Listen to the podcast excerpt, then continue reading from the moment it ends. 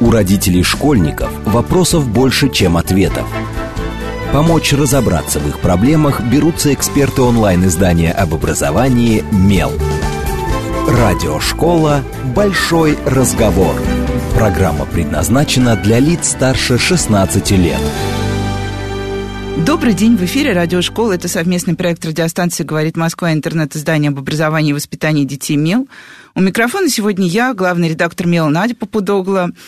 И тема нашего эфира – за какими цифровыми трендами следить преподавателю в 2021 году. Поговорим немножко про будущее, но и тоже про настоящее, разумеется. И в гостях у нас сегодня Анна Лемякина, руководитель по работе с госсектором э, Яндекс Клауд. И пусть вас не пугает здесь слово госсектор, потому что, я думаю, все вы понимаете, что образование у нас – это самое, что ни на есть государственный сектор. А, про то, что это услуга или что-то еще мы сегодня говорить не будем, сосредоточимся только на цифре. Добрый день, Анна. А, добрый день. Ну Спасибо. и сразу, чтобы э, снять первые вопросы, потому что я уже думаю, что люди задумались, э, потому что Яндекс Клауд не самая очевидная история вообще, что это такое, и почему мы вдруг начнем говорить об образовании в связи с э, вот, Яндекс Облако, да, что это там, что там находится, как это управляет нашей жизнью. Надя, спасибо большое за вопрос. Яндекс Облако – это технологическая платформа, а, предоставляющая сервисы, именно облачные сервисы для самых разных индустрий, в том числе для образования. Сейчас, особенно в ситуации а, карантина и посткарантина, а, цифровизация образования встает, наверное, на первый план – и без цифры уже никуда. Дистант он уйдет или будет в каком-то гибридном варианте, а вот э, цифровизация и высшего образования, и среднего образования – это и общемировой тренд, и очень приятно, что э, в России он также, ему уделяется большое внимание. Мы это видим и по собственному э, опыту работы с вузами и школами, и э, думаем, что это всерьез и надолго. Ну вот, а когда мы говорим цифровизация, то есть, ну, родители, как только, я понимаю, сейчас я тоже такой же родитель, и мы понимаем общую усталость, но как только мы в любом эфире, неважно, на мероприятии сейчас произносим слово цифровизация, если рядом с нами есть родители школьников, особенно те, которые сейчас учатся дистанционно, все начинают кричать, это безобразие, а, нужно все отменить. Что на самом деле такое, что мы подразумеваем под цифровизацией? И какие в этом есть бонусы? Потому что о минусах, мне кажется, мы уже поговорили много раз. Это правда. Во-первых, мне кажется, очень важно разделять понятие цифровизации от, э, от самого понятия дистанта как форм, формата. А если мы говорим про создание общей цифровой образовательной среды, а, то это максимально комфортная среда, заточенная под современного ученика или учителя. Это новые э, формы взаимодействия учителя и ученика а, благодаря тем цифровым сервисам, которые появляются, вообще тем сервисам, которые делают жизнь на самом деле гораздо удобнее, а, формируя новый подход к образованию, как э, к интегрированному такому в жизнь, очень э, меняющемуся и отражающему те процессы, которые происходят в мире. Поэтому я бы не относилась к цифровизации настороженно, когда она производится, когда она реализуется а, с умом, интегрирована в те процессы, которые есть в допустим, в ВУЗе, как образовательной организации, то, то очень плавно проходят э, проходят все эти перемены. Мы можем посмотреть на конкретных примерах тех э, вузов или образовательных организаций, которые есть у нас и которые первыми, так скажем, пошли в эту историю. На примере Высшей школы экономики э, или тех четырех вузов, которые входят в первую волну построения цифрового университета – они начали немножечко раньше, и поэтому и со стороны преподавателей, и со стороны э, студентов отношение к цифре как к чему-то, что уже естественно, уже с нами. Да, уже с нами, да, и разве может быть иначе? А что, например, да, вот в ВУЗе какие процессы мы э, закладываем в цифровизацию? Построение цифрового университета – это действительно большой такой длительный процесс, который разбивается на несколько, на несколько этапов – в ядре, э, в основе да, всего э, лежит э, Learning Management System. Это система по управлению образовательным процессом в университете. И уже вокруг вот этих процессов выстраиваются те удобные сервисы по проведению видео видеоконференций, видеоуроков, да, вебинаров, а, хранению этого большого объема информации. Это чаты, это мессенджеры. В принципе, это все те сервисы, которые есть, не, они не заточены исключительно под образование. Они есть в нашей повседневной жизни, а сейчас они интегрируются в учебный процесс. И это ведь действительно удобно, когда есть электронное расписание, когда по ссылочке можно зайти и подключиться к нужной лекции, а, сохранить себе тот кусочек, который нужно, или, вернее, знать, что есть всегда к нему доступ – выбирать индивидуальную образовательную траекторию в зависимости от собственных интересов, навыков и максимально участвовать в ее формировании. Вот именно для этого и нужны в том числе цифровые сервисы. А преподавателям что они дают? И что они могли бы давать, например, вот ну, мы знаем, что э, у школьных педагогов, э, ну, опять же, поскольку да, да. мы прошли такой очень стрессовый период, ну, и проходим, вернее, как сказать, прошли, было бы, наверное, слишком оптимистично. Это точно. А, но а, мы видим, да, что, с одной стороны, а, педагоги готовы пользоваться какими-то платформами, многие даже уже умеют. Преподаватели вузов, мне кажется, да, они раньше начали, поэтому у них было сейчас какое-то про проще вхождение, хотя тоже они тоже... Все, да. Да, не, не, все. не все, зависит от вуза, конечно, угу. да. Еще и от среднего возраста, потому что если посмотреть на исследования, которые вот выпустила та же высшая, высшая школа, школа экономики, да, да, средний возраст преподавателя вуза у нас это 50 плюс. И э, все равно это накладывает определенные определенный паттерн поведения к тому, к чему привыкли. А, потому как урок э, в онлайне это ведь совсем не равно уроку, так скажем, стандартному или лекции, да, потому как это новый формат, под который действительно нужно готовиться иначе. Подача материала на совершенно другая, и это определенного, в определенном роде стресс. То есть вот если мы посмотрим весной, то фактически 70% преподавателей говорили о том, что не хватает именно методологической поддержки даже не столько технологической, сколько методологической, как, как перестроить курс, как э, интегрировать эти сервисы, какие сервисы, что это должно быть, что нужно конкретно поменять э, в том, как преподается тот или иной предмет.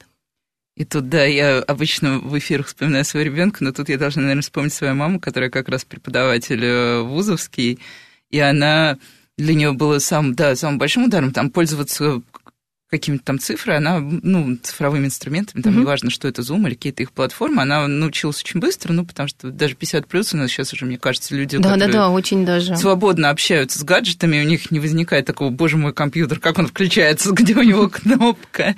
Вот, но она, да, для нее было самое страшное перестроить вот эти все презентации, потому что, ну что ж, я не буду показывать презентацию, а у нее еще была история, что должны быть лабораторные и все остальное. Вот, да, вот этот сложнее. сегмент, он как-то выводится тоже в цифру, потому что, ну, мы видели, да, прекрасный пример. Нам, например, Томский университет рассказывал, по-моему, да, мы проводили эфир а, с ними весной как раз, как у них все, э, как они встали, пошли и, в принципе, были довольны.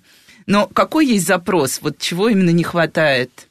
И, может быть, от школ тоже есть такой запрос. Да, запросы действительно идут, и они самые, самые разные, но при этом всем хочется очень удобных и понятных инструментов, чтобы вот э, без лишней какой-то настройки, без того, чтобы э, изучать, как работать с э, инструментом. Это, конечно же, в первую очередь а, средства по видеосвязи, а, потому как было большое количество вопросов и к Zoom, и к Teams, и к большому количеству разных тех сервисов, которые есть сейчас – это средство совместной работы, потому что, несмотря на то, что такой дистанционный формат подразумевает общение через вот онлайн, всем хочется больше вовлеченности, чтобы вот это была командная работа, чтобы совместно можно было использовать какие-то документы, чтобы это была обратная связь от преподавателя, не только вот в формате отправить презентацию и проверить или, или там какое-то задание, да, а чтобы вот максимальный интерактив. На это очень много запросов. Плюс, плюс, конечно же, запросы на, а, если вот мы говорим про лабораторные работы, то запросы в основном идут на мощности. И вот из Томска и Новосибирска а, сейчас большое количество даже уже не студентов, а и школьников, и старшеклассников проходят участие в олимпиадах, хакатонах по самым разным тематикам и разным сценариям, для чего нужны мощности для построения моделей машинного обучения, их э, проработка, отработка. И для этого, конечно, идеально подходит э, облако и облачное вычисление, когда не нужно закупать не нужна, собственно, гигантская да, серверная. Серверная, абсолютно точно. Все это можно быстро по кнопочке развернуть, быстро по кнопочке свернуть, столько вот сколько нужно э, под конкретную лабораторную или под конкретное задание использовать, и, и все. Поэтому самый популярный, конечно, запрос – это разные гранты на хакатоны, и вот мы участвуем как технологический партнер целого ряда конкурсов, и таких больших, как э, World AI Challenge, вот оператором которого являлись ОСИ, э, по решению социально значимых задач в регионах Российской Федерации, где было очень много, в том числе образовательных э, задач и задач, например, таких как расшифровка азбуки Брайля. Мы очень рады, что благодаря именно цифровым технологиям и вот благодаря такому ресурсу, как дата-сфера, в любом э, уголке, не знаю, России, школьники, и, студенты, и уже более зрелые специалисты могли, э, вне зависимости от того, где они находятся, подключиться, принять участие и что-то для себя взять.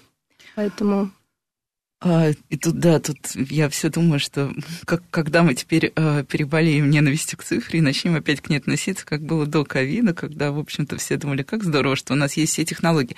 Но я сразу э, э, задам вопрос, который тоже очень часто мы слышим, когда мы начинаем вообще говорить э, о каких-то облачных историях. Угу. Э, я не, не говорю, что это верно или неверно, но всегда есть такое, так, так нам возражают, что облачное хранилище самое ненадежное хранилище данные не защищены. Вы же знаете, вы видите массу примеров, как э, облака разваливаются. Что можно возразить людям, mm-hmm. которых волнует защита данных в облаке? Тем более, если, да, мы говорим ну, детские данные вообще это отдельная же история. Безусловно, безусловно. Так как э, я работаю с государственным сектором, для меня это фактически ежедневный вопрос. Это вопрос, который задается всегда а, одним из самых первых, что с точки зрения безопасности. А, не буду сейчас перечислять то количество сертификатов э, по безопасности, которые у нас есть, о том, что и 152 а, федеральный закон, и соответствие европейским требованиям. Скажу здесь, наверное, тот аргумент, который, мне кажется, действительно по-человечески понятен. Это наш, как Яндекс Облако, ключевой бизнес – и, конечно же, от этого, от степени защищенности данных зависит не только наша профессиональная репутация, но и в целом существование этого бизнеса. Поэтому э, Яндекс заинтересован в безопасности данных, возможно, даже больше иногда, чем те, кто размещают какие-либо данные. Мы проверяем очень э, тщательно на этапе размещения данных, что это будет э, за инфраструктура. Например, э, не говорим о размещении в облаке критической инфраструктуры. А если это персональные данные, то в каком... А что такое критическая инфраструктура? Ну, это чаще всего эм, касается каких-то больших, допустим, промышленных компаний, где есть вот часть инфраструктуры, которая относится... Нет определенного эм, требования и перечней, что конкретно должно относиться большая, э, большая часть, допустим, промышленных предприятий сама определяет, что у них относится к... Что можно, что нельзя, что, да. Что нельзя, да. Ну, руководствуясь уже и внутренними, и какими-то внешними а, там, нормативно-правовыми актами и так далее. Ну и вообще логикой того, что является ключевым в бизнесе.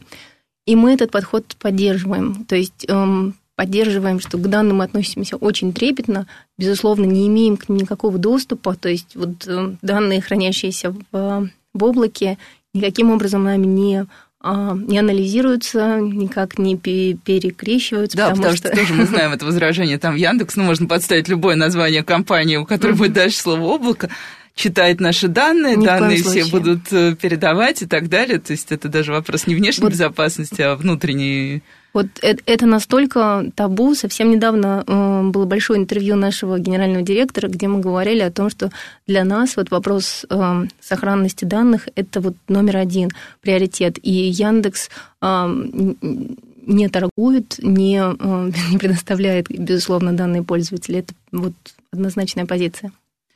Ну, а если мы попробуем немножко вернуться к тому, что мы заявляли в теме, и поговорить про 2021 год. Угу. Я вообще вот очень боюсь слова тренда, потому что, например, э, э, сколько вот я уже три, мне кажется, года работаю в Меле, и три года я слышу одно и то же.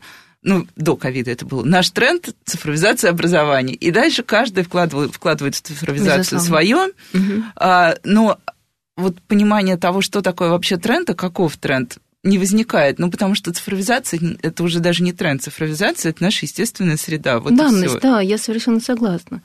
Безусловно, э, вся ситуация с, э, с пандемией и с карантином, она дала такой мощный импульс э, развитию цифровизации, так скажем, в качественном. Вот количество тех разговоров, которые были, стратегий, написанных каких-то планов, наконец-то начали превращаться в реальные, в реальные проекты и реальные хотя бы постепенные, но шаги. У всех очень по-разному, все находятся, если мы берем и вузы, и школы, на разной степени цифровой зрелости, но при этом мы видим э, тренд на то, что переходят от слов, так скажем, к делу.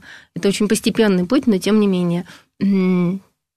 Безусловно, даже в 2021 год уже не будет э, таким, как был, как был 19 Это, скорее всего, э, тренд на такой гибридный формат – часть каких-то курсов э, останется в дистанционном формате, или будет понятно, что вот этот онлайн-формат, он действительно дает качественно другие показатели и для самих э, учащихся, и для, и для преподавателей.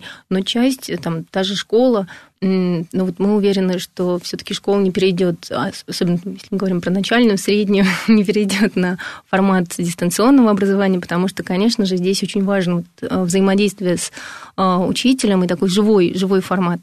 А вот э, если мы говорим про вузы, то здесь уже будет возможность, вот то, о чем мы чуть ранее говорили, построение такой индивидуальной образовательной траектории.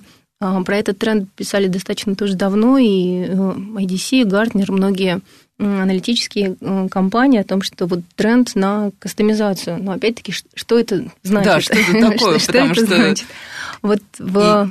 Тоже тут я просто сразу озвучу возражение родителей, которые против любой кастомизации, угу. потому что считается, что кастомизация – это выхолащивание образования, потому что, ну вот у нас есть наш э, статичный какой-нибудь великий вуз, угу. есть статичная великая программа великого вуза, и ты как бы отдавая туда ребенка, там неважно, платишь ты деньги, угу. не платишь, ты все равно, отдавая ребенка рекомендуемый какой-то вуз, ты предполагаешь, что он получит вот эту вот великую программу, и всю ее проглотит, и будет сыт потом, ну, как минимум, лет 5-10.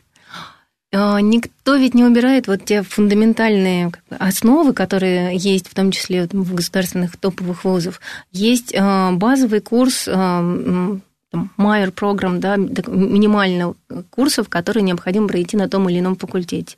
А вот все, что идет уже дополнительно, допустим, студент, учащийся, может выбирать самостоятельно, либо смотреть из рекомендованного.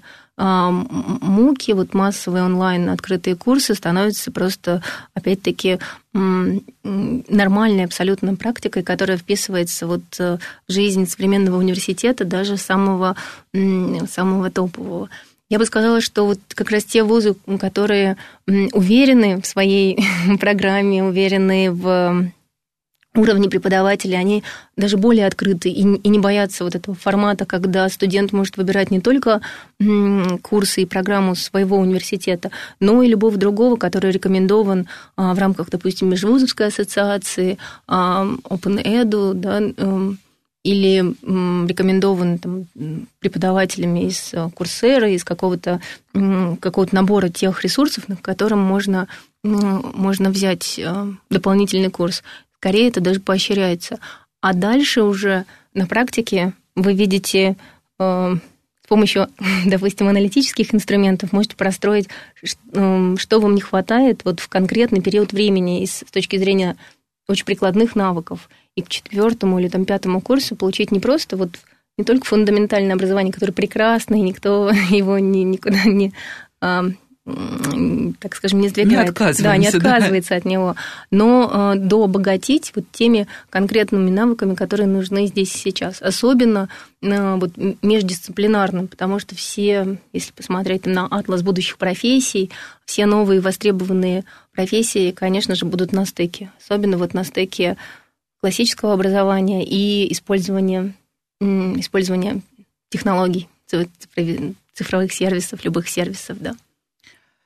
Ну и сейчас я вот в будущее заглянули, откачусь опять в весну, угу. а, и действительно вот мне было очень интересно наблюдать, потому что а, мне кажется такого мы даже не знали, э, сколько всего у нас существует на рынке онлайн-образования. Сейчас мы не про качество, а только про количество. Да-да-да, это правда. А, плюс ко всему видели еще, как э, вот эти компании, которые стали суперактивными игроками, когда все только уходили первый раз на удаленные форматы работы, учебы, неважно. А все эти компании, они очень быстро, да, они росли, и начинали э, быстро выкатывать что-то новое. Мы это видели на примере других сервисов Яндекса и на угу. примере других образовательных сервисов, особенно школьных, как они судорожно релизили, релиз за релизом выводили какие-то новые предметы, новые возможности для директора.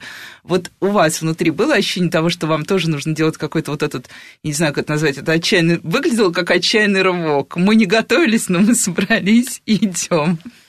Ну, безусловно, мы очень даже мобилизировались, я бы так сказала. А, у нас уже шла подготовка нашего сервиса Яндекс Телемост, и вот э, ситуация весны подтолкнула а, к его это более скор... как это, раз, это как да, раз видеосвязь. да, ви- ви- видеосвязь, да, и вот э, вся ситуация подтолкнулась тем, чтобы ускорить процесс а, его выхода. Плюс к нам был большой запрос а, как раз с точки зрения контента. Вот наша а, образовательная инициатива Яндекса делилась очень активной и экспертизой, и, и контентом, и Яндекс Учебник, плюс а, был выведен сервис а, Я Учитель, который вот 20 тысяч учителей м, прошли тестирование на выявление ключевых навыков и компетенций за весну. А мы в Яндекс Облаке получили большое количество запросов именно на ресурсы, потому как практически, наверное, все системы все эти системы испытывали там колоссальную нагрузку, не были рассчитаны просто и каналы связи на такую нагрузку, поэтому получали очень большое количество запросов на, на дополнительные мощности, на какие-то ресурсы, которые можно вот прямо сейчас э, перевести в перевести в облако и получить эффект э, вот быстрой масштабируемости и отказоустойчивости. Поэтому, да, мы мобилизировались и видели э, большой запрос именно не только вот в конечных решениях, но и в каких-то таких платформенных вещах. Ну, я все-таки опущусь теперь в школу, потому угу. что, да, мы, э, я думаю, все понимаем, в какой ситуации сейчас находится школа. Мы видим массу платформенных решений для школ, которые сейчас есть, и тоже не про качество, только про количество. Качество с каждым надо обсуждать отдельно, мне кажется. Это точно. И выйдет Это не точно. самый ловкий разговор, но, в общем, да, отдельная тема. А что все-таки нужно школе? Вот какое есть ощущение? Помимо, понятно, что школе тоже нужна видеосвязь, но есть ли у нее какой-то специфический запрос? Угу. Наверное, а, школа в какой-то степени тоже приближается к вот формату вузовского обучения по кейсам, по лабораторным, по максимальному погружению. Мы видим примеры а, использования активного школами и технологий дополненной реальности, а, различных симуляторов, тренажеров. В первую очередь для школы, мне кажется, стоит еще задача не просто удержать внимание ребенка, а сделать, чтобы ему было интересно. А, чтобы вызвать этот интерес, нужно общаться на, понятных, на понятном языке, понятными средствами, а, тому как для многих школьников, опять-таки, дома, а, где-то, не знаю, в кружках становится абсолютной нормой использования каких-то сервис, различных сервисов, не знаю, гаджетов, которые должны помогать. Вот школа должна все-таки направлять. И а, те решения, которые есть вот сейчас для школы, они должны вот. А, как раз-таки создавать вот эту цифровую среду, которая будет стимулировать интерес к познанию и рекомендовать, не знаю, те дополнительные, опять-таки, курсы, направления, чтобы уже в школе можно было определиться, допустим, с будущей профессией. Да, и тут сразу стоит вопрос еще, который обычно задают нам педагоги. А, а как же, что, что же с нашими бумажками, которыми бесконечно мы заполняем? И еще есть у меня вопрос про аналитику, но сейчас у нас уже а, заканчивается первая половина программы, поэтому мы уходим на короткие новости и сразу после них вернемся и поговорим, да, про аналитику в том числе. С вами Радиошкола, не отключайтесь. У родителей школьников вопросов больше, чем ответов.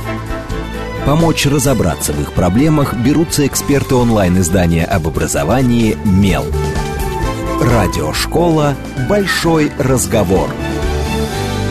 Добрый день, в эфире снова радиошкола. Это совместный э, проект радиостанции «Говорит Москва», интернет-издание образования и воспитания детей «МЕЛ». У микрофона сегодня я, Надя Попудогла, главный редактор «МЕЛа». В гостях у меня Анна Лемякина, руководитель по работе с госсектором Яндекс Клауд, Яндекс Облако. А, добрый день еще раз, Анна. Добрый день. И говорим мы сегодня о цифре, о том, что есть в цифре хорошего, на самом деле, потому что, да, как я уже говорила, плохое мы много раз обсуждали, и мне кажется, уже все все более-менее поняли, а дальше нам придется это отрефлексировать в какой-то момент. И мы говорили о том, какие, собственно, цифровые э, истории нужны вузам, школам, что нам показала удаленка, э, к чему, наверное, нам еще надо готовиться. Но обычно, когда говорят про какие-то э, и облачные технологии, в том числе, появляется слово аналитика. И на этом слове всегда делают такой акцент, потому что вы не понимаете, сколько данных может дать вам наши, наши аналитические инструменты. Что это такое? Ну, потому что, когда спрашиваешь, вот мы однажды беседовали э, с э, руководителями, ну, тут была речь именно о цифровой платформе, mm-hmm. и спрашивали, ну, вот аналитику, что...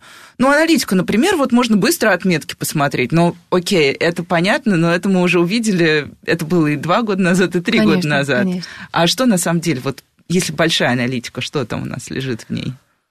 Ох, а, Общий тренд – это, конечно же, управление на основе данных. А аналитика сейчас э, выходит э, действительно в тройку самых невероятно важных э, вещей, на основе которых уже строятся стратегии развития, в том числе стратегии развития образования.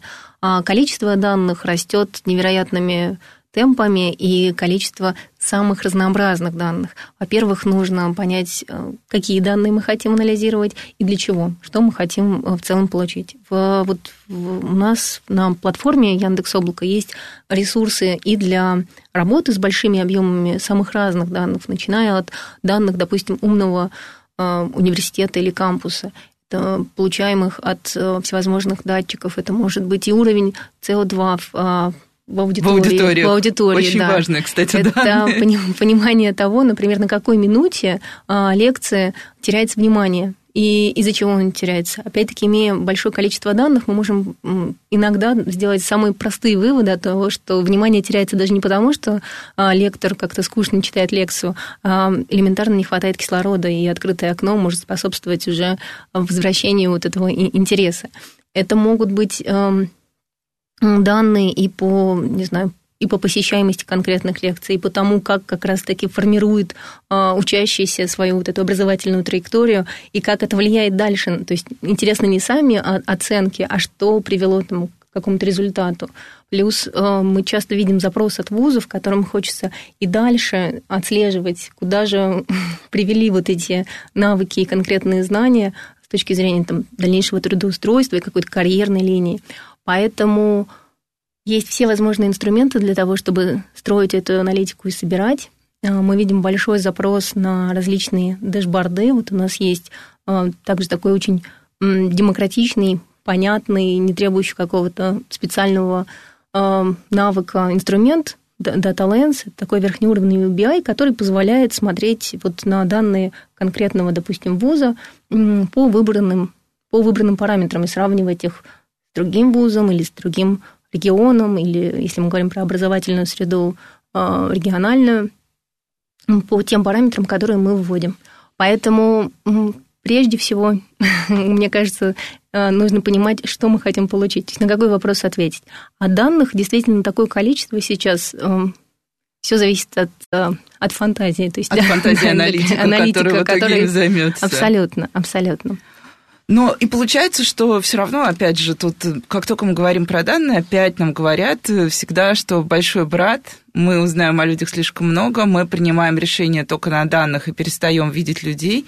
Вот мы слышали такое, например, от э, а, врачей, когда говорили угу. как раз, да, про еще давно, когда начали говорить про большие данные в медицине, вообще а, Врачи тоже, между прочим, да, вот э, и мы перед эфиром с вами об этом да, говорили. Да, да. Врачи очень возражали, что это же будет катастрофа, что вы хотите отдать роботам самое важное, что делают только люди. Вот что тут тоже можно возразить большому брату, который следит? А знаете, вот, наверное, как раз из э, примера из здравоохранения я вот и приведу, что все-таки, мне кажется, в здравоохранении произошел вот этот перелом того при, принятия э, систем поддержки врачебных решений, и э, когда уже не стоит вопрос, даже если отследить какие-то, не знаю, индустриальные конференции, все меньше задают вопрос о том, что мы хотим заменить э, искусственным интеллектом врача все понимают, что уже никто не хочет заменить, и место врача, оно вот священно. Но поддержка принятия и сокращение времени на принятие каких-то решений могут быть очень критичны и очень важны. Поэтому, если мы посмотрим на классические системы, как раз вот э, построенные на обучении нейронных сетей, они все строятся на деперсонализированных данных. То есть э, данные важны не конкретного э, человека, человека да, а важны просто, вот, допустим, если мы говорим про анализ снимков компьютерной томографии, важен вот сам снимок и какое количество их для того, чтобы найти определенные паттерны. Также и, конечно, зависит от сценария, но и в образовании все-таки мы смотрим на ситуацию. На Васю, там, не конкрет... на Петю, да, и а не смотрим на... на общий, да, вообще там тренд, срез, э, на конкретную, допустим, возрастную группу, там, школьников или школьников конкретного региона и района, пытаясь понять, почему, допустим, показатели по ЕГЭ ниже в целом, или там конкретные школы, за счет чего и за счет вот каких иногда ведь эм, неочевидных на первый взгляд вещей можно улучшить эти показатели. Поэтому я бы все-таки рассматривала аналитику ну, такую разумную аналитику во, во благо. А дальше уже, да, конечно, это такой вопрос, э, в том числе и морально-этический, да, использование данных и индивидуальных, и использование такой персональной информации.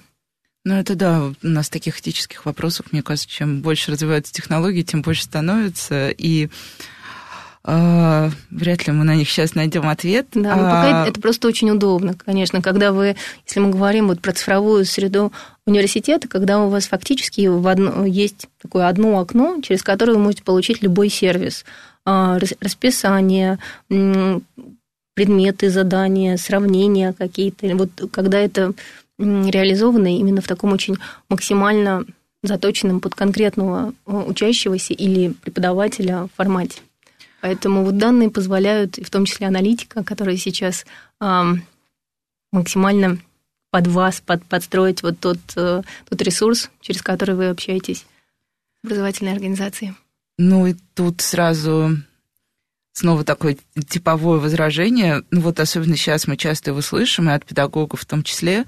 А весной мы наблюдали, да, массу инструментов, массу сервисов, э, ну, каждый, кто-то хорошо в них ориентировался, угу. кому-то нужна была помощь. А сейчас мы видим такой, вот для меня как раз есть тренд на то, чтобы количество инструментов на рынке сократить. Мы видим это и от государства тоже, а, что нам нужна одна платформа, одна угу. среда, а, верифицированные инструменты, ну, дальше верифицированный контент, дальше нам говорят про те же хранилища данных и так далее. Вот один много все-таки. А здоровый, наверное, здоровый какой-то баланс, конечно же. Во-первых, э, наличие выбора это всегда хорошо. Это подстегивает и определенный уровень конкуренции, а значит и э, стремление к повышению качества. Пользователь выбирает э, в конечном итоге то, что ему удобно, то, что действительно качественно работает и приведет его к конкретному результату. А при этом единая платформа ведь не подразумевает того, что это будет платформа от одного производителя или, там, или одного поставщика, она может быть и единой за счет как раз разумной интеграции самых разных сервисов от разных поставщиков. И вот их э, грамотный выбор и компоновка между собой как раз и дает вот такой эффект э, качественно нового от, от, от синергии. И здесь уже это зависит, конечно, и от Министерства образования, вот тот подход. Хотя я не сторонник того, чтобы спускалось и вот исключительно а, какой-то один формат, но, безусловно, все ждут неких а, рекомендаций таких определенных, да, с проработкой того опыта, который уже был. Плюс мы можем посмотреть на опыт ряда стран, которые уже прошли. Вот есть есть, не знаю, там интегрированная единая аналитическая платформа для образования в Китае или, или в США, ну, на, конкретно, на конкретные дисциплины, там, двуязычные, с разными компонентами. а, можно ведь посмотреть и сделать какой-то свой, свой вариант, то, что уже работает из наших, естественно, российских сервисов или каких-то лучших сервисов, которые есть сейчас а, на, на рынке. И для этого, опять-таки, есть большое количество инструментов. Вот сейчас очень много говорят и про системы прокторинга для вот наблюдения за поведением. Да, кстати, да. вот дети с закрытыми глазами, мы их про себя называем, но да, на них огромный был спрос, и, спрос, да. судя по всему, у нас так и не было нормальной системы ну, реализованы, вот судя вы знаете, по весне. Да, мы вот видим, что нет универсального, например, одного или даже вот двух решений, которые бы вот закрывали все, все вопросы. И, возможно, опять-таки, это хорошо, потому что это двигает те решения, которые есть сейчас, развиваться там, быстрее, предоставлять более качественный э, сервис, ну и под нужды конкретного университета, потому что очень многие использовали опять-таки, такую гибридную модель, когда использовались и системы на базе искусственного интеллекта, которые там отсматривали и следили за сетчаткой глаза, и направлениями, и, не знаю... Так, это все испугались, лишних, мне кажется, я сразу подумала, куда я сейчас смотрю. Лишних, лишних поворотов там и так далее. Ну и плюс, а, конечно же, и человеческий фактор, потому что очень многие там, топовые вузы, как мы знаем, и вот и МГУ, и использовали именно людей-прокторов, да, обученных, которые отсматривали все эти часы экзаменов. Но все-таки я надеюсь, что мы придем к варианту, когда будут качественные решения и качественная инфраструктура, потому что одно дело решение, другое дело, что для других, для ряда решений требуется и наличие телефона, и наличие а, там, не знаю, ноутбука с хорошей камерой, и какую-то инфраструктуру, скорость которая интернета, да, скорость и интернета и так да. далее. Поэтому это такой вопрос а, в целом общего развития еще IT-инфраструктуры. Ну да, и вообще, да. да, вот да, я хотела сказать доступность, потому что мы увидели на примере многих наших регионов, что даже вузы были не все прям конечно, вот в конечно. блестящем Каналы положении. связи, и, и, и несмотря на то, что мы говорим, что покрытие интернетом у нас в России там больше, да, 70 75, а, по-моему, сейчас по последним данным процент. Но ведь еще какой интернет? Интернет, интернет рознь зависит ведь и от его скорости, и возможно ли что-то с ним сделать, или невозможно, и качество каналов связи. Поэтому... Ну, да, и мне кажется, я каждый эфир вспоминаю, когда мне начинают рассказывать, что нет, у нас все хорошо с интернетом. Я вспоминаю, что пока мы были на карантине, мы были а, в Подмосковье, ну, такое Подмосковье уже на границе Тверской областью. Угу. И вот там, ну, я была в выигрышном положении, меня, мне просто очень повезло, потому что у меня было все хорошо с интернетом, а буквально через пару километров люди остались вообще, по сути, без связи. Там даже мобильный интернет э, работал неудовлетворительно, и это как обычно говорят, ну, у вас в Москве же все хорошо. Да-да-да, поэтому, конечно, вопрос комплексный. Про Запад спрошу, потому что тоже я вот сидела, пыталась сейчас вспомнить, с кем я совсем недавно беседовала, и мне кажется, я так и не вспомнила, но это был кто-то из наших э, прекрасных э, э, людей от гособразования, и ну, у нас был не то, что какой-то такой разговор с попыткой друг друга в чем-то убедить, я задавала вопросы, и мне сказали, что вы просто не понимаете, что то, что произошло в России, и с точки зрения школ, и с точки зрения вузов, вне зависимости от того, что какие были недостатки, это было, была беспрецедентная история, которой, э, подобной которой не было ни в одной стране. Вот. Mm-hmm. И вы как раз заговорили о каких-то западных а, примерах, да, да. Вот, может быть, да, то, на что вы смотрите, вот то, что вам кажется интересным из того, что сейчас есть на Западе, ну, потому что мы, с одной стороны, очень гордимся. Мне кажется, у России технологический долг в мире не такой уж большой. Мы хоть в чем-то, но двигаемся достаточно быстро. Но все равно да. всегда мы ориентируемся, ну, по крайней мере, смотрим на то, что там Конечно, происходит в Штатах, нужно. в Китае. Вот что тут яркого такого? Ну, безусловно, я считаю, что это очень важно, не закрывать глаза, смотреть действительно на опыт и не знаю, и соседних стран, и, и вообще, в общем, такой мировой опыт, потому что и, и есть что посмотреть. Но э, здесь Наверное, из ярких каких-то примеров это как раз вот такая э, интеграция между разного рода сервисами, э, сервисами и ЛМС, да, и, и, и чаты, и единое окно. Вот наверное, китайский опыт достаточно интересный, потому что они чуть раньше начали, они интегрировали вот э, большое а количество чуть раньше вещей. это насколько раньше? Ну, все опять-таки ну, зависит, примерно, но, да, ну, тоже. примерно, да, вот создание как раз единой образовательной цифровой среды, это, это по-моему, уже вот года четыре точно. А, ну, то есть Мгм. за- за- задолго до Да, событий. Три-четыре, да. Ну, то есть все равно это такой постепенный подход, который должен стать э, вполне себе но- нормой. Э, Очень часто приводят э, в пример, э, не знаю, Финляндию или вот страны Северной Европы относительно образования. Но я бы здесь не сравнивала, потому что совершенно другой, действительно другой подход, другой бюджет с точки зрения вот выделяемых да, на, на государственное образование. Наверное, мы сейчас в данный момент скорее смотрим на то, как движемся мы, сравнивая там с 19 годом, 20 и вот э, 21 потому что все понимают, что назрели такая трансформация, не, не только, естественно, цифровая трансформация, а именно трансформация самих подходов, э, того, как организован учебный процесс и в школе, и вот в ряде вузов, потому что ситуация очень, очень разная. Так что, наверное, большей степени сравниваем с самими с собой, Сами да. со- измеряем, да, Да, своим. со свой какой-то прогресс или там изменение взглядов. И мы даже видим по конкретным вузам, там, допустим, региональным вузам, которые а, год назад говорили, нет-нет, что вы, какие облака, нам всего хватает, и вообще все у нас прекрасно. А, работала так вот 20 или 30, 40 лет, и, и, и дальше будет. А сейчас видим, что нет. Приходят и говорят, потому что мы готовы, а давайте попробуем, давайте вот начнем с чего-то безобидного. И... А безобидное, что обычно, по мнению вузов. Ну, во-первых, все очень дружно пошли в историю вот с разными хакатонами. Это, это соревновательный момент, это конкретные понятные задачки, и когда есть возможность привлечь студентов, учащихся к решению а, задач, которые после этого особенно если удается сделать какое-то готовое решение или готовый сервис, ну или там в стадии какой-то готовности, будет кто-то использовать, но мне кажется, это вообще лучшая награда, что сделали не что-то в стол или не что-то ради оценки, а то, что да, потом не, можно не проект ради проекта. Да, да, да, а... то, что можно использовать потом. Поэтому вот по примеру лабораторий, там, лаборатории по искусственному интеллекту, лаборатории по интернету вещей, их, э, они очень активны, они проходят э, действительно такой качественный уровень, даже вот и школьные, и студенческие лаборатории. Это очень радует.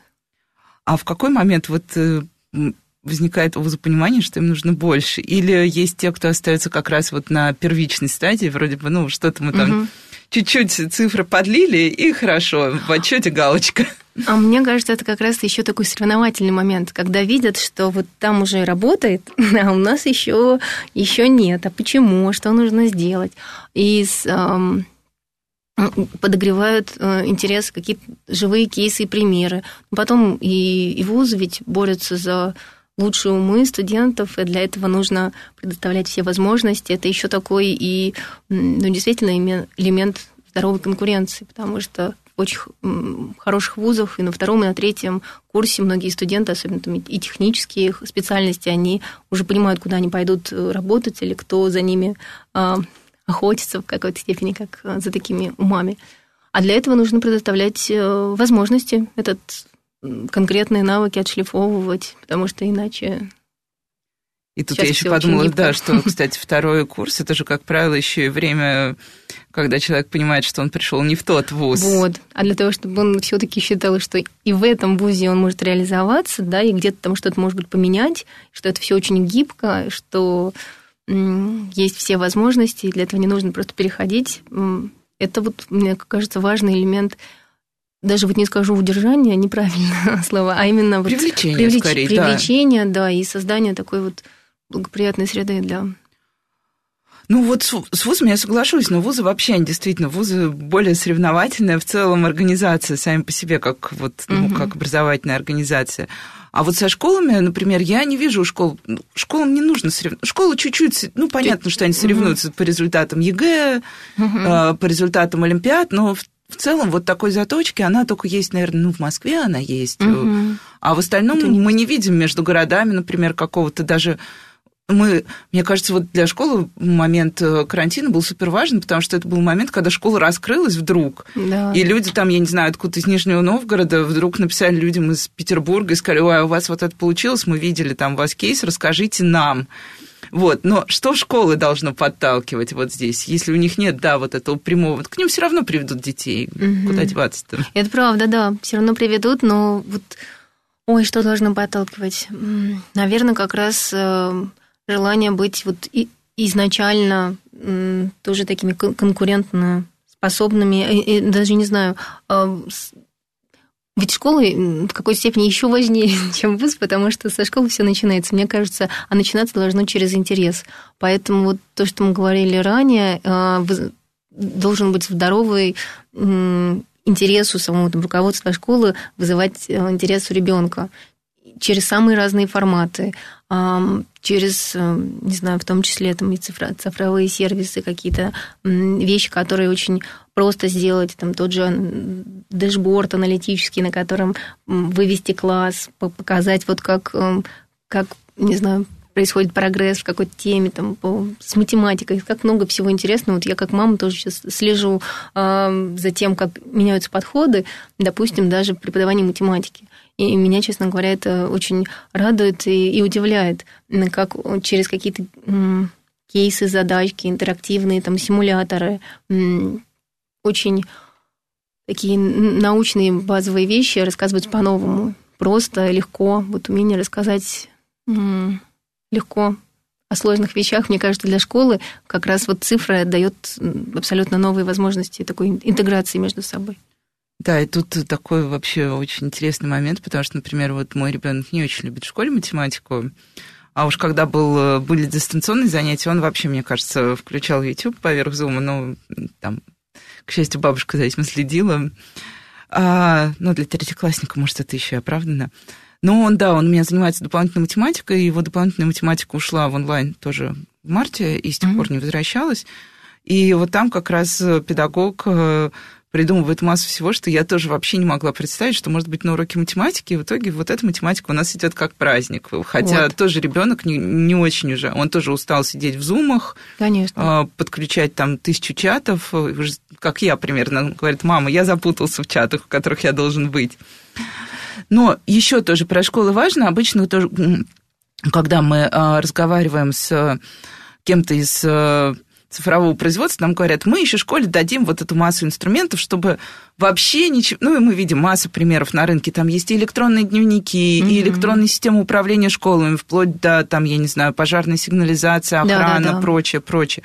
Управление вот... на уровне там вот ID, а, да, по распознаванию. Да, да, можно... да. Ладошка, известный проект, когда можно и зайти в школу с точки зрения Кстати, родители очень возмущались тоже. Да, правда? да кражу, кражу наших биометрических данных, потом продадут на Запад, и все, и за нами придут. Ну, вы знаете, так обо всем можно, в принципе. Да нет, конечно, обо всем. Но вот от школ есть запрос вот на этот сегмент, не только на вот дайте нам классный сервис, в котором мы и видеоурок, и чат, угу. и чтобы у нас там были и все наши документы, и хорошие принципы организации доступности, а вот на какой-то, я не знаю, как сказать, административный, что ли, вот угу. момент.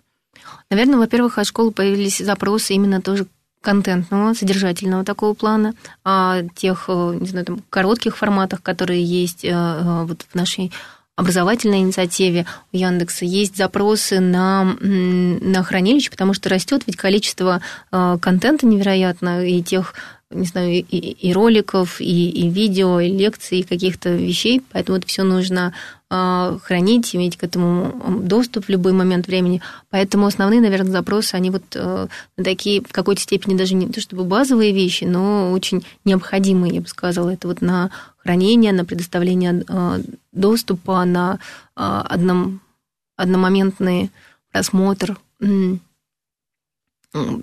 видео или лекций. Вот такого рода вещи.